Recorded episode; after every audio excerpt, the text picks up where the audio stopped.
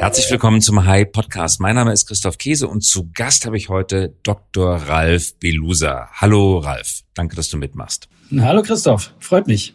Du bist Managing Director und Chief Digital Officer bei Hapag Lloyd und wir reden heute über die Digitalisierung, über die Geschäftsmodelltransformation bei der berühmten Firma Hapag Lloyd. Wie lange bist du dort im Amt? Seit 2016 hast du, nein, Entschuldigung, 2017 hast du angefangen.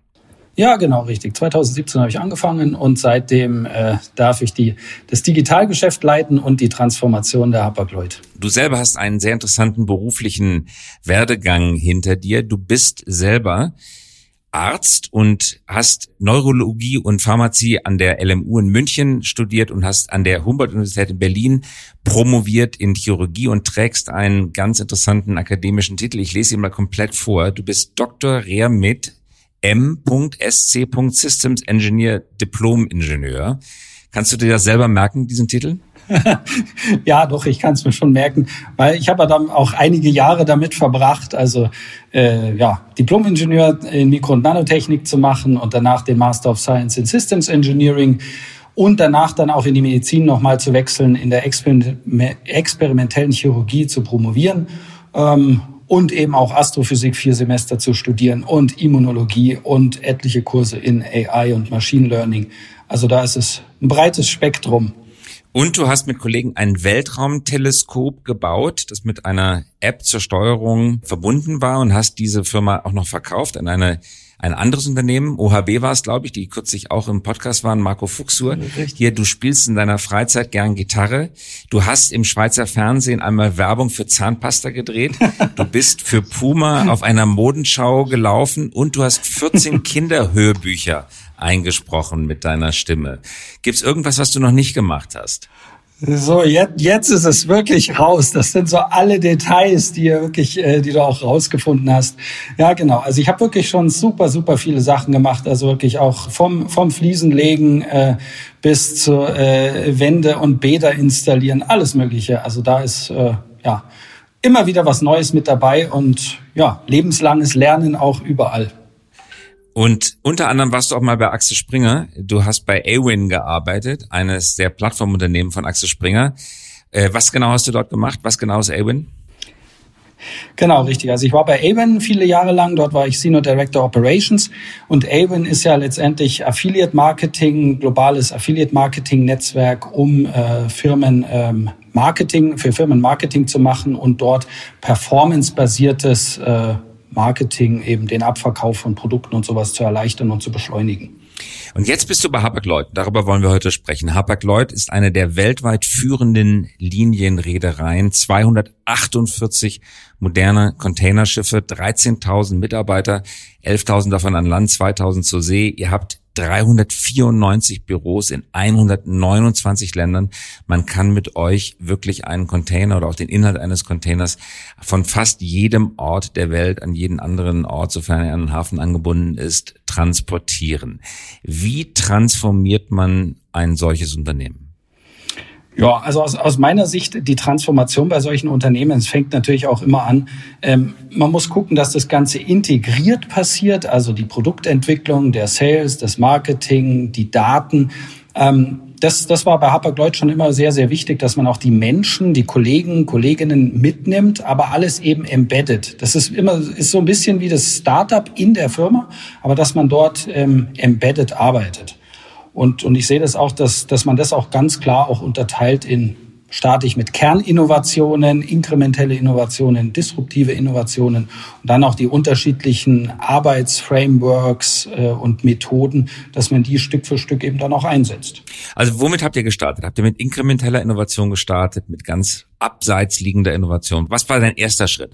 Also der erste Schritt war wirklich auch das Kernteam auf, aufzubauen, also mit den ersten fünf, zehn Mitarbeitern agile Arbeitsmethoden einzuführen, dass man wirklich auch vom Kern anfängt und auch im Unternehmen guckt, was muss der erste Schritt fürs Unternehmen sein.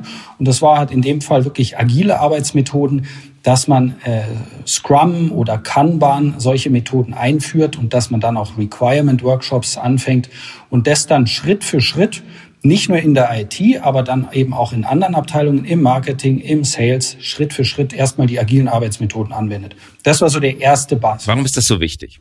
weil die ähm, äh, einmal diese Agilität, um diese auf der einen Seite Agilität reinzubekommen, ähm, weil große Unternehmen sind häufig Exzellenz in Effizienz. Also äh, große Unternehmen, die sind Weltmeister in Effizienz, die können sowas skalieren und sind effizient. Aber in der Agilität, äh, da muss man halt ein bisschen nachhelfen und deswegen ist es aus meiner Sicht auch ein wichtiger Punkt für Führungskräfte, die richtige Balance zwischen Effizienz und Agilität äh, zu finden, weil es ist nicht äh, Effizienz oder Agilität, sondern eben beides in der richtigen Balance. Und warum ist Agilität so wichtig? Der Markt verändert sich, das tut euer Markt genauso wie viele andere Märkte auch. Warum muss man so agil sein? Um welchen Faktor muss man die Geschwindigkeit erhöhen in der Innovation, um mithalten zu können mit den Entwicklungen auf den Märkten? Also man hört ja häufig auch dieses 10x, äh, dieses äh, ex exponentielle Wachstum hört man ja häufig an vielen Stellen. Also es geht wirklich darum, dass man das auch aufs Unternehmen drauf anpasst und guckt, wie schnell kann so ein Unternehmen auch in der ersten Iteration werden. Also die sind die ersten Sprintzyklen, meinetwegen sechs Monate, werden sie dann zu einem Monat, werden sie dann zu zwei Wochen oder zu einer Woche. Es geht letztendlich darum, dass man sich an Veränderungen schnell anpassen kann aber eben auch die, den ganzen Rhythmus des Unternehmens in Richtung Sales, Marketing, Datenerhebung, dass das alles in einem gewissen gleichbleibenden Rhythmus ganz transparent überall einfließt, weil dann bekommt man nämlich auch aus der Agilität äh, super Effizienz dann auch raus. Du hast in deinem Kopf wahrscheinlich ein ziemlich klares Bild davon, wie die Hapag-Lloyd in der Digitalisierung, in der Geschäftsmodellentwicklung in den nächsten paar Jahren aussehen soll. Kommunizierst du das in dem kompletten Team oder verrätst du den Leuten eigentlich immer nur den nächsten Schritt, um den Blick darauf zu lenken? Äh, genau, ist, ist eine gute Frage. Ähm, was ich die letzten drei Jahre auch immer wieder gemacht habe, das sind so unterschiedliche Ansätze, auch in Richtung Silent Transformation oder auch ein Stück weit ein bisschen die Salamitaktik immer nur den nächsten Schritt zu zeigen, um auch nicht Kollegen, Kolleginnen, auch die Organisation nicht zu überfordern, sondern immer nur den nächsten motivierenden Schritt zu zeigen, okay, das müssen wir als nächstes machen, das hat die und die Vorteile und dann trainiert man das, dann übt man das, dann hat man äh, Rückschläge und verbessert das wieder, also dieses Bild, Measure, Learn und dann kommt der nächste Schritt. Also so baut sich das wie so ein Lego-Baukasten, kann man das letztendlich dann auch aufbauen. Und mit welchem Kreis teilst du denn das große Bild? Wer weiß außer dir noch, wo es in den nächsten Jahren hingeht? Also natürlich, klar, natürlich auch mit dem, mit dem Vorstand oder auch bei, bei Phoenix Pharma, wo ich im Aufsichtsrat bin. Dort besprechen wir natürlich die Themen, wie ist so eine langfristigere, mittelfristigere Vision und welche Themenfelder muss man einfach auch abstecken und auch sich perspektivisch äh, ansehen und dorthin arbeiten und dann eben sukzessive Stück für Stück dorthin hinarbeiten, mit allen gemeinsam den Teams und der gesamten breiten Organisation verrät man sozusagen immer nur den nächsten Schritt. Warum motiviert das stärker, wenn man sich auf dieses eine Ziel konzentrieren kann, statt immer gleich den großen Berg der noch dahinterliegenden Herausforderungen sehen zu müssen? Ja, richtig. Es, es erschreckt natürlich auch so ein bisschen, wenn man jetzt sagt, oh, wir machen agile Arbeitsmethoden, Scrum, Kanban, Scrumban, man macht 90 Days Planning, man macht OKRs, äh, äh, man versucht das äh, über äh, Multi-Sided Platform Business äh, digital abzubilden oder packt es dann auch zum Beispiel ins Marketing, in Programmatic Advertising. Da habe ich jetzt schon so viele Wörter gesagt, da, da würden viele einfach auch erschlagen werden, zu sagen, das müssen wir alles angehen. Äh, das ist, da hat man einfach auch äh, Kollegen, Kolleginnen, die einfach auch Angst davor haben. Und die Angst kann man einfach nehmen, indem man das so ein bisschen gemeinsam vorbereitet und gemeinsam voranarbeitet.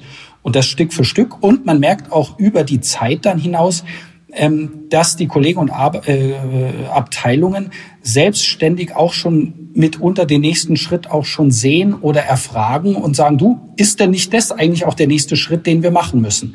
Also das ist ein gemeinsames Voranschreiten in, in, die, in die Zukunft. Nun liegt eure große Stärke natürlich darin, dass ihr in knapp 130 Ländern tätig seid, ihr also in einzelnen Ländern etwas ausprobieren könnt, um es in andere Länder auszurollen. Das allerdings verlangt gleiche oder zumindest kompatible technische Infrastruktur. Also was in Deutschland funktioniert, muss dann, wenn es nach Spanien kommt, eben auch auf den dortigen Systemen funktionieren. Hast du, als du angekommen bist, eine integrierte Systemlandschaft vorgetroffen oder waren das eher Insellösungen? Also da ist natürlich ein großer Vorteil auch bei Hapag-Lloyd. Da haben wir wirklich ein zentrales Kernsystem, was in allen Ländern äh, verwendet wird. Und da kann man natürlich auch auf den IT-Backbone super gut zugreifen und dort eben auch skalieren und das weiterentwickeln. Also das ist natürlich auch ein großer Vorteil. Aber entwickelt ihr Produkte oder Features für den, für alle Länder gleichzeitig und führt sie gleichzeitig ein in einem gemeinsamen weltweiten Rollout oder führt ihr sie in einem Land ein, verbessert es, iterative Schritte, Build, Measure, Learn, um es, wenn es dann seinen richtigen Reifegrad erreicht hat, das dann in andere Märkte zu bringen? Genau, also es ist natürlich der Build, Measure, Learn Ansatz und es kommt auch so ein bisschen auf das Produkt drauf an oder auf den Service. Ähm, der ist in einigen Ländern natürlich attraktiver und dann startet man eventuell in dem attraktiveren Land oder man hat eine gewisse Kundenbasis und sagt sich, das versuche ich jetzt lieber mal in Lateinamerika oder in Afrika oder in Asien als erstes. Aber, und das ist natürlich auch der Vorteil dann, agile, schnelle Zyklen, Sachen ausprobieren, implementieren. Und dann kommt natürlich die Corporate Effizienz und dann kann man es natürlich auch in 130 Ländern ausrollen und gemeinsam mit Marketing, Sales, äh, mit dem Kunden gemeinsam skalieren. Nehmen wir das mal an einem konkreten Beispiel. Ich glaube, ihr habt ein Produkt, das heißt Quick Quote oder so ähnlich, wenn ich es richtig in Erinnerung habe. Da geht es darum, dem Interessenten, der jetzt einen Preis braucht, was kostet der Container von Boston nach Rotterdam, von Kai zu Kai, was kostet das im Augenblick, so schnell wie möglich einen Preis geben zu können. Wie viel hat das in der vordigitalen Zeit an Zeit gedauert? Wie viele Tage musste man darauf warten, bis man als Kunde, als Interessent einen Preis bekam?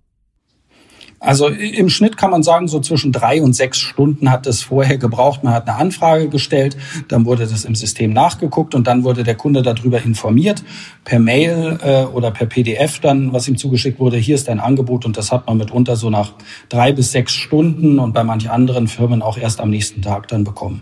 Und heute? Und heute bekommt man das instant. Also man wartet so seine, seine fünf, sechs, sieben Sekunden und dann hat man äh, letztendlich sein Angebot und seinen Preis. Und dann kann man auch sofort buchen. Verbindlicher Marktpreis, wenn ich buche, kriege ich genau diesen Preis. Richtig, genau. Und somit kann ich ja. innerhalb von... Und, und wie, wie heißt es? Ja, und so kann ich innerhalb von 30 Sekunden halt wirklich ein Angebot bekommen, kann sofort buchen und äh, mein Geschäft damit machen. Ganz einfach. Das Produkt heißt Quick Quote, richtig? Oder wie heißt es genau? Richtig, Quick, Quick Quotes, genau. Quick Quote, Quote für Preis, nicht für Zitat. Und ähm, das habt ihr gleichzeitig in der ganzen Welt eingeführt oder habt ihr das in Einzelmärkten zuerst eingeführt und dann stückweise in andere Märkte gebracht? Wir haben das in Lateinamerika, in der Tat in Lateinamerika haben wir das in Brasilien äh, mit ersten Testkunden getestet, haben dann mehr Testkunden dazu genommen, haben das dann auf Brasilien ausgeweitet und dann äh, letztendlich in den anderen Regionen Asien, Middle East, äh, Europa, äh, Nordamerika, Kanada und so weiter, dann sukzessive relativ schnell dann auch ausgerollt. Weil man gesehen hat, funktioniert, System kann man ausrollen, ähm, Sales und Marketing äh, ist auch darauf abgestimmt und dann kann man es auch wirklich skalieren. Eine Frage, die in vielen Organisationen immer gestellt wird, ist, sollte man so etwas per Order de Mufti von oben aus einführen oder sollte man es den Geschäftsführern vor Ort, den Landesgeschäftsführern überlassen, sich dafür oder dagegen zu entscheiden? Von oben einzuführen mag zwar auf den ersten Blick schnell aussehen, aber wenn die Organisationen in den Ländern sich dagegen wehren, war es dann am Ende doch nicht so schnell. Zumindest ist es dann vielleicht nicht mit der richtigen Begeisterung eingeführt. Überlässt man es hingegen den Landesgesellschaften, ist vielleicht die Begeisterung da, aber wenn dann einer Nein sagt oder sich nicht dafür interessiert, dann passiert es eben auch nicht. Welchen Weg habt ihr gewählt? Top-down oder bottom-up? Äh, aus meiner Sicht äh, haben wir ganz klar beide Wege gewählt, Top-down und Bottom-up weil äh, Top-Down ist natürlich, man hat gewisse Objectives und Ziele und Targets, die man erreichen möchte. Und dann äh, bespricht man natürlich mit den Ländern und mit den äh, Abteilungen und auch mit den Landesgeschäftsführern, wie können wir das Ziel am besten erreichen. Das ist dann auch ein Stück weit Bottom-up. Und sowas fließt dann natürlich auch in äh, OKRs, in Objective und Key Results zusammen, dass man das gemeinsam macht damit man eben auch die unterschiedlichen Initiativen, die dann zum gemeinsamen Objective Target Ziel führen, dann jeder auch seinen Beitrag leisten kann, weil der Beitrag meinetwegen auch bei, bei Quick Quotes, um jetzt äh, Online-Buchungen ähm, durchzuführen, ist mitunter in Italien natürlich äh, für die Kunden ein bisschen anders als in Asien oder in Afrika. Und da kommt natürlich dann auch die lokale die lokale Power und die lokale Expertise zur Geltung, wo man sagen kann, die Kollegen in äh, Lateinamerika oder Middle East, die haben einfach so viel Erfahrung vor Ort, die können das an einigen Stellen mit der gemeinsamen Hilfe äh, der digitalen Hilfe, der transformatorischen Hilfe natürlich super gut dann umsetzen und skalieren. Die regulativen Voraussetzungen sehen aber in den unterschiedlichen Ländern eben auch noch unterschiedlich aus. In dem einen Land wird dieser Frachtbrief verlangt und diese Versicherung, im anderen Land gibt es diese Schutzvorschriften und eine andere Vorschrift, wie die Frachtbriefe oder Versicherungen auszusehen haben. Das alles muss zentral im System abgebildet werden, um jeden Markt darstellen zu können, in dem ihr tätig seid. Eine Kernearbeit. Richtig, vollkommen richtig. Das ist im System auch hinterlegt mit allen Regulatorien und mit allen Maßnahmen. Und ähm, ist, ist im System drin, wird natürlich auch kontinuierlich weiterentwickelt mit den Regulatorien und ich finde es natürlich auch super spannend, weil ich merke es natürlich auch in meiner täglichen Arbeit. Da gibt's nicht nur GDPR für Europa mit, dem, mit den Datenschutzregularien, da gibt's das Chinese E-Commerce Law, da gibt's das neue kommende indische E-Commerce Law, was wir jetzt gerade momentan besprechen. Dann gibt's zum Beispiel Californian Government, das California Union Law, wo es dann auch nochmal im E-Commerce in Kalifornien und in Florida nochmal anders ist. Also es gibt so viel äh, Unterschiedlichkeit auch in der Welt, an die man sich natürlich anpassen muss. Aber glücklicherweise haben wir auch viel Gemeinsames, womit man das dann eben auch diese äh, Unterschiedlichkeit ganz gut weiterentwickeln kann. Gerüchteweise hört man, dass die digitalen Produkte, die ihr aufgesattelt habt auf das bestehende Geschäftsmodell von Hapag-Lloyd, tatsächlich in Heller und Pfennig oder vielmehr in vielen, vielen Millionen Euro messbar sind. Sieht man tatsächlich Umsatz plus auf Basis der Produkte, die ihr einführt und wenn ja, wie viel? Mhm.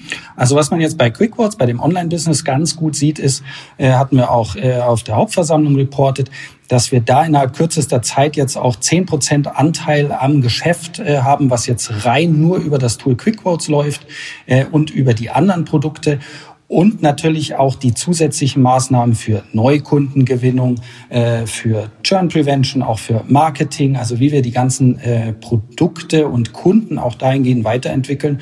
Und da sehen wir wirklich sehr, sehr gute Wachstumsraten und in manchen Ländern ähm, sind wir da sogar schon über 50 Prozent geschritten. Also wir reden über Milliardensummen, wir reden nicht über Millionen und Hunderte von Millionen, wir reden über Milliarden, die äh, gesteigert werden können. Er nickt. Wir sehen uns per Video, das sehen die Hörer nicht, aber äh, äh, Ralf nickt. Genau. Also Richtig. Also tatsächlich Milliarden Steigerungen, die da möglich sind. Ist das verlagerter Umsatz, der auch so gekommen wäre und damit quasi nur unter einer anderen Feldpostnummer läuft oder ist es neuer Umsatz? Genau, das ist auch eine, ist, ist eine ganz äh, valide Frage und die hat man auch im Unternehmen natürlich. Man kann aber ganz klar ausrechnen, durch Neukundengewinnung, Neukundengeschäft sieht man natürlich wirklich auch die Uplifts und das Wachstum im Geschäft. Klar gibt es natürlich auch eine Verlagerung von Kunden, die in der Vergangenheit immer angerufen haben oder ins Office äh, äh, zu unseren Kollegen gegangen sind und dort letztendlich gebucht haben. Da gibt es natürlich auch so einen Digitalisierungsweg, einen Transformationsweg des Kunden. Ähm, aber man sieht auch sehr stark Neukundengeschäft. Oder was man auch natürlich sieht, ist, dass digital der Kunde auch mehr Geschäft abwickelt, als er es vorher manuell gemacht hat. Du nimmst Du füllst die Rolle des Chief Digital Officers aus im Unternehmen. Es gibt mittlerweile in vielen Unternehmen einen CDO. Alle haben mit unterschiedlichen Problemen zu kämpfen, viele aber auch mit ähnlichen Problemen. Wenn du deinen CDO-Kollegen in Deutschland und der Welt zwei, drei Botschaften zurufen könntest, was du hiermit tust, was würdest du ihnen sagen? Was sind die größten Fehler? Was sind die größten Punkte, auf die man achten sollte? Also aus meiner Sicht ist natürlich, und deswegen hatte ich mich auch für Hapag-Lloyd entschieden, äh, weil diese Digitalrolle ist ähm, aus dem Kerngeschäft heraus embedded im Unternehmen. Es fühlt sich nicht als ein Startup Incubator, Accelerator oder die hippen Innovatoren an, sondern die Einheiten, das ist Hapag-Lloyd. Also die Produktentwicklung IT, das ist Hapag-Lloyd. Marketing ist Hapag-Lloyd. Sales ist Hapag-Lloyd. Und dort die Transformation, die intelligente Transformation vorantreiben, das muss aus dem Kern herauskommen. Sonst hat man häufig diese Frage, äh, diese Sätze wie, na ja, das machen die Berater oder das machen die neuen Hippen. Die haben aber nicht so Ahnung von unserem Geschäft und solche Sachen oder das passt ja eh bei uns nicht. Die verstehen den Kunden nicht. Also es muss wirklich embedded sein im Unternehmen. Das ist ein, ein, ein großer Kernpunkt, äh, ja, den man natürlich braucht. Plus, damit kann man natürlich auch tatsächlich Umsatzsteigerungen A generieren, B aber auch zeigen, weil sie im ganz normalen Reporting auffallen. Wenn der Umsatz nach oben geht und das zufälligerweise zeitlich korreliert, hm. man auch sieht, auf bestimmten Kanälen kommt folgendes Geld herein, dann hat man doch sein Raison d'être unter Beweis gestellt. Richtig, vollkommen richtig. Und da muss man auch wirklich sagen, dass das ist auch einer der, der Erfolgskriterien, wo man auch sagen kann, dort kann man wirklich auch sofort voranschreiten ähm, und kann auch neue Sachen immer wieder auch ausprobieren, ähm, also in agilen Arbeitsmethoden, in 90 Days Planning, in OKRs, in neuen Marketingtechnologien, in neuen Sales Frameworks, wie man mit den Kollegen zusammenarbeitet, indem man es am operativen Tagesgeschäft jeden Tag wiederholt und zeigt und auch jeden Tag dieses Build, Measure, Learn integriert und jeden Tag ein Stückchen besser macht. Und weil es eben so transparent ist, ähm, kann man auch die Kollegen und die Abteilung natürlich super gut mitnehmen bei solchen äh, Reisen. Also dein Tipp an alle CDOs, es so nah wie möglich ans Kerngeschäft ranzubringen oder das vielleicht sogar als Voraussetzung des Einstiegs in das Unternehmen formulieren. Dein Rat wäre, jeder, der einen CDO-Job angeboten bekommt, nehme ihn nicht an, wenn es, Anführungsstriche, nur um Innovationszentra Inkubation, Acceleration geht, aber vom Kerngeschäft weit entfernt ist. Wäre das dein Rat? Ähm, ganz pauschal glaube ich noch nicht so ganz, äh, weil es kommt natürlich auch aufs Unternehmen drauf an. Wenn, wenn ich in ein Unternehmen jetzt reingucken würde und sehe, dass das Unternehmen braucht Innovationen, äh, dann muss man gucken, da muss man sich auf Innovationen fokussieren. Wenn ich sehe, ein Unternehmen muss Geschwindigkeit aufnehmen und Flexibilität und Agilität, dann muss man dort reingehen. Ähm, wenn man sagt, das ganze Unternehmen, Sales, Marketing muss stärker miteinander verbunden werden, dann muss man eher dort stärker reingehen. Und dementsprechend muss natürlich auf Aufsichtsrat äh, solche richtungsweisenden Entscheidungen auch eben sehen und setzen und dann sagen, okay, an dieser Position brauchen wir jemanden, der uns dort eben voranbringen kann und eben dann auch wirklich diese Felder verantwortet. Weil es hilft ja nichts, wenn ich als Chief Digital Officer reinkomme und man geht in eine Firma und man ist dann nur für die, ich sage mal jetzt nur die IT verantwortlich oder man ist ein strategischer Chief Digital Officer.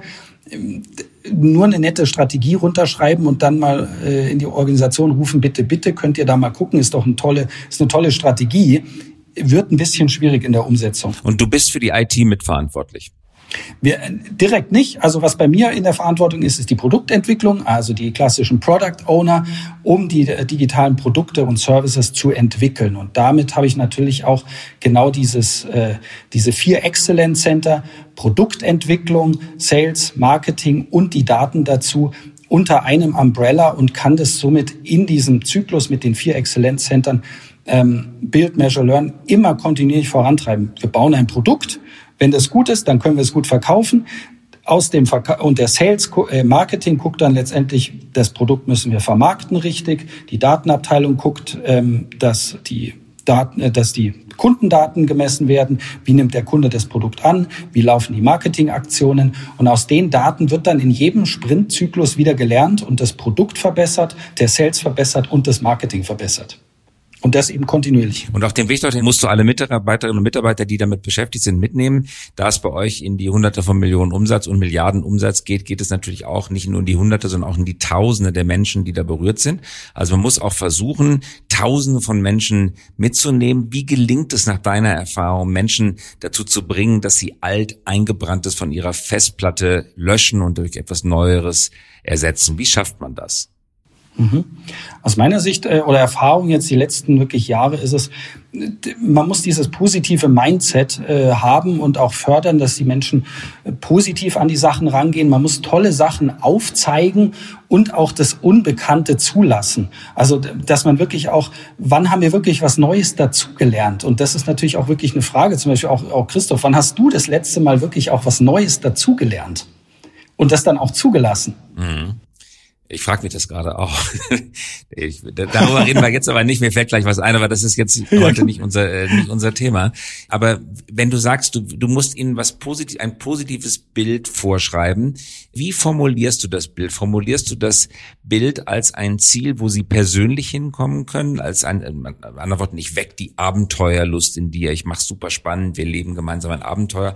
Mit Abenteuer sind äh, bestimmte Menschen zu gewinnen und zu ködern, andere aber nicht, weil die fürchten fürchten sich vor Abenteuer, die möchten lieber Sicherheit haben. Mhm. Oder malst du das Bild einer neuen Hapag-Lloyd an die Wand? Hapag-Lloyd kann das modernste Logistikunternehmen, das modernste Seefahrtunternehmen der Welt werden und das wird eine Art Apple der Logistik und ihr habt das Glück, alle bei dem Apple der Logistik zu arbeiten. Also individuelle oder kollektive Argumentation? Richtig. Also da ist, für mich ist ein großes Mantra ist, ich möchte jeden, wirklich jeden Tag besser machen. Und da ist natürlich, wenn ich jeden Mitarbeiter einzeln fördern kann und besser machen kann und ihm auch zeigen kann, okay, der eine muss mehr Machine Learning lernen, der ein andere muss mehr Marketing äh, oder mehr Sales-Verknüpfung verstehen, Kundenverständnis besser verstehen. Somit wird jeder Einzelne besser und dann wird das Team besser, dann wird die Organisation besser und somit erzeugt man diesen, diesen, diese Selbstbeschleunigung. Und wenn man eben das gemeinsam auch immer wieder aufzeigt und den Mitarbeitern zeigt, du, schaut mal, was wir in den letzten sechs Monaten geschafft haben, weil häufig ist man als Mitarbeiter so und sagt sich, oh, das funktioniert nicht und das hat nicht geklappt. Aber auch als Führungskraft muss man wirklich auch aufzeigen und auch den Spiegel äh, ab und zu vorhalten und sagen, guckt mal an, was wir die letzten sechs Monate wirklich geschafft haben oder die letzten 90 Tage. Ähm, abgesehen von den Kleinigkeiten, die natürlich immer überall sind. Aber da man zeigt wirklich, ähm, was geschafft werden kann. Und als Führungskraft ist es natürlich auch meine Aufgabe, die Leute zu empowern, zu ermutigen und auch zu zeigen, das ist dein nächstes Spielfeld. Da kannst du dich weiterentwickeln. Da müssen wir äh, weiter vorangehen. Und das aber auch immer mit einem positiven Mindset zu sagen, du, wir schaffen das gemeinsam. Du beginnst also mit dem Einzelnen und zeigst ihm auf, du könntest aus dir selber noch etwas anderes machen. Nicht was anderes, aber was, was Besseres oder du könntest dir Qualifikationen an, du stachelst sie an, du schaffst Leidenschaft für Lernen. Und dann, wenn sie enabled sind, dann... Leidenschaft für Lernen. Ja, sag das, bitte. Genau, Leiden, Leidenschaft für das Lernen, dieses Lifelong Learning. Und, und ein großes Beispiel ist auch, wenn man sagt, okay, habt ihr alle Daten, mit denen ihr arbeiten die ihr zum Arbeiten braucht. Und dann ist meistens die Frage, die Antwort, nee, ich habe eigentlich gar nicht alle Daten. Okay, dann lern dazu und guck, dass du die Daten bekommst, die du für deine tägliche Arbeit brauchst. Und wenn sie dann alle Daten haben, dann ist meine nächste Frage eigentlich, hast du diese Daten in Echtzeit, in Realtime? Nee, die habe ich nicht in Echtzeit. Okay, dann lern dazu und guck, wie du die Daten in Echtzeit bekommst für deine tägliche Arbeit. Dritte Stufe ist, kannst du Machine Learning und AI auf deinen Realtime-Daten einsetzen, um deine Arbeit effizienter, agiler und besser zu machen. Und somit merkt man dann, dass eben auch innerhalb von ein paar Monaten und auch in über längere Frist sich der Mitarbeiter auch weiterentwickelt und dann im Rückblick sagt, oh, vor, vor zwei Jahren war ich noch kein Machine Learning Spezialist und meine Daten und meine Arbeit konnte ich auch noch nicht so effizient und agil anpassen. Sehr interessant, Ralf, was du gerade gesagt hast. Du hast das so en passant formuliert, aber ich finde das hochinteressant. Du hast gesagt, habt ihr alle Daten? Antwort war nein. Und dann hast du gesagt, dann geht los, lernt dazu und holt euch diese Daten. Du hättest auch sagen können, gut Leute, dann wartet ab, ich bin der Chef und ich werde organisieren, dass ihr die Daten bekommt und drei Wochen später komme ich und bringe euch die Daten. Aus den drei Wochen werden fünf Wochen in der Zwischenzeit kritisieren alle den Chef, die Organisation. Seht ihr mal, bei Holberg Lloyd funktioniert es nicht, da dauert es fünf Wochen. Der Chef hat gesagt, es dauert nur drei Wochen. Das heißt, du holst die Leute aus ihrer passiven Abwartrolle heraus aus, die sie vielleicht manchmal in alten Organisationsstrukturen gehabt haben und sagst, wenn du was brauchst, dann identifizier es und dann besorg es dir aber auch alleine. Warte nicht drauf, dass der Chef dir das alles organisiert und bis fertig hinlegt. Da, genau, genau richtig, Christoph. Da gibt's diesen Satz, den ich auch immer wieder sage, ihr müsst gucken, dass ihr in den Driver Seat vom Auto kommt. Ihr müsst zurück in den Fahrersitz und selbst lenken, Gas geben und bremsen. Und ich bin so gesehen euer, euer Mentor und Co-Pilot, um euch zu zeigen, okay, da kann ich euch unterstützen, da kann ich euch helfen, ähm, falls dort irgendwas fehlt und diese Roadblocks aus dem Weg räumen. Aber guckt, dass ihr für eure eigene für eure Karriere in den Fahrersitz kommt und eure Zukunft selber gestaltet. Und ich bin letztendlich der, der euch den Weg zeigt und euch unterstützt. Das ist aber nicht in jeder Organisation einfach, weil viele Organisationen, ich weiß nicht, wie es bei Hapag Lloyd ist, aber sagen ihren Mitarbeiterinnen und Mitarbeitern, bitte nicht eigenständig nachdenken, alles, was nicht ausdrücklich erlaubt ist, ist verboten. Die sitzen noch nicht mal auf dem Beifahrersitz, sondern die sitzen hinten im Anhänger und plötzlich kommt jemand an und sagt, auf so einen Anhänger umsteigen, nicht nur vorne in der Fahrerkapsel, sondern auch noch auf dem Fahrersitz. Sehr ungewohnt für viele. Das kann ja auch dann schwierig sein, dann in diese ganze eigenständige Denken, in diese sich selber vertrauen, sich etwas wagen, etwas mutig nach vorne bringen, in diese Rolle hineinzuschlüpfen. Das ist nicht ganz einfach. Ja, ja, richtig. Also da gibt's auch äh, gibt's etliche Mitarbeiter, die natürlich davor Angst haben, die dann auch äh, eher eher scheu werden. Andere gibt's natürlich wie in allen Unternehmen, die sagen, juhu, was Neues und äh, springen auf jeden Zug auf.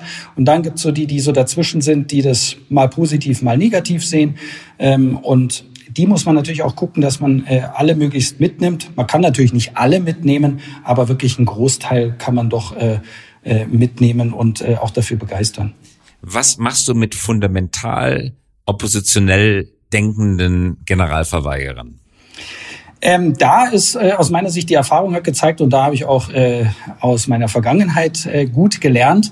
Da gab es einen guten Spruch. Ähm, als Manager tendiert man ja häufig dazu, man will Probleme lösen. Und äh, man stellt sich das vor, wenn ich Probleme lösen will, dann spreche ich natürlich mit den Leuten, die Probleme haben. Und am Ende des Tages wird man feststellen, dass man mit, dass man 70 Prozent seiner Zeit damit äh, beschäftigt ist, mit Leuten zu sprechen, die Probleme haben, die was nicht wollen und die dann äh, Probleme damit haben.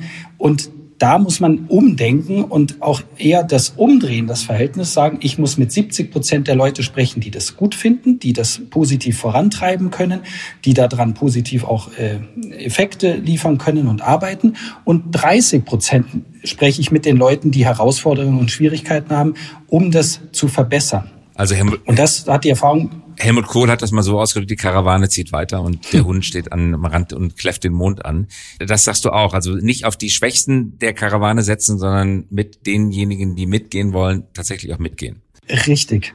Genau, mit diesen mitgehen und ihnen den Weg zeigen und ihnen dabei helfen. Aber auf der anderen Seite natürlich schon den äh, äh anderen auch zuhören, weil da sind mitunter auch sehr pragmatische und gutes Feedback mit dabei, weil man hat ja halt auch die ein oder andere Herausforderung.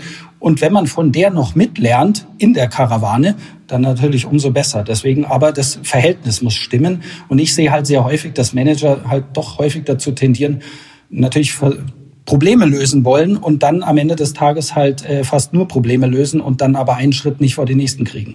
Ein wunderbarer Satz, fast schon zum Abschluss, vielleicht noch ein Zitat von Dorothee Bär, ein Satz, der mir auch immer in Erinnerung geblieben ist. Man muss die Leute mitnehmen, ohne dabei stehen zu bleiben. Das ist auch gleich eine richtig gute Beobachtung. Mitnehmen bedeutet nicht, dass man stehen bleibt. Mitnehmen bedeutet auch, dass man in einem freundschaftlichen Gleichschritt demjenigen unter die Arme greifen kann vielleicht, aber nicht in Bewegungslosigkeit verharrt. Dem würdest du zustimmen?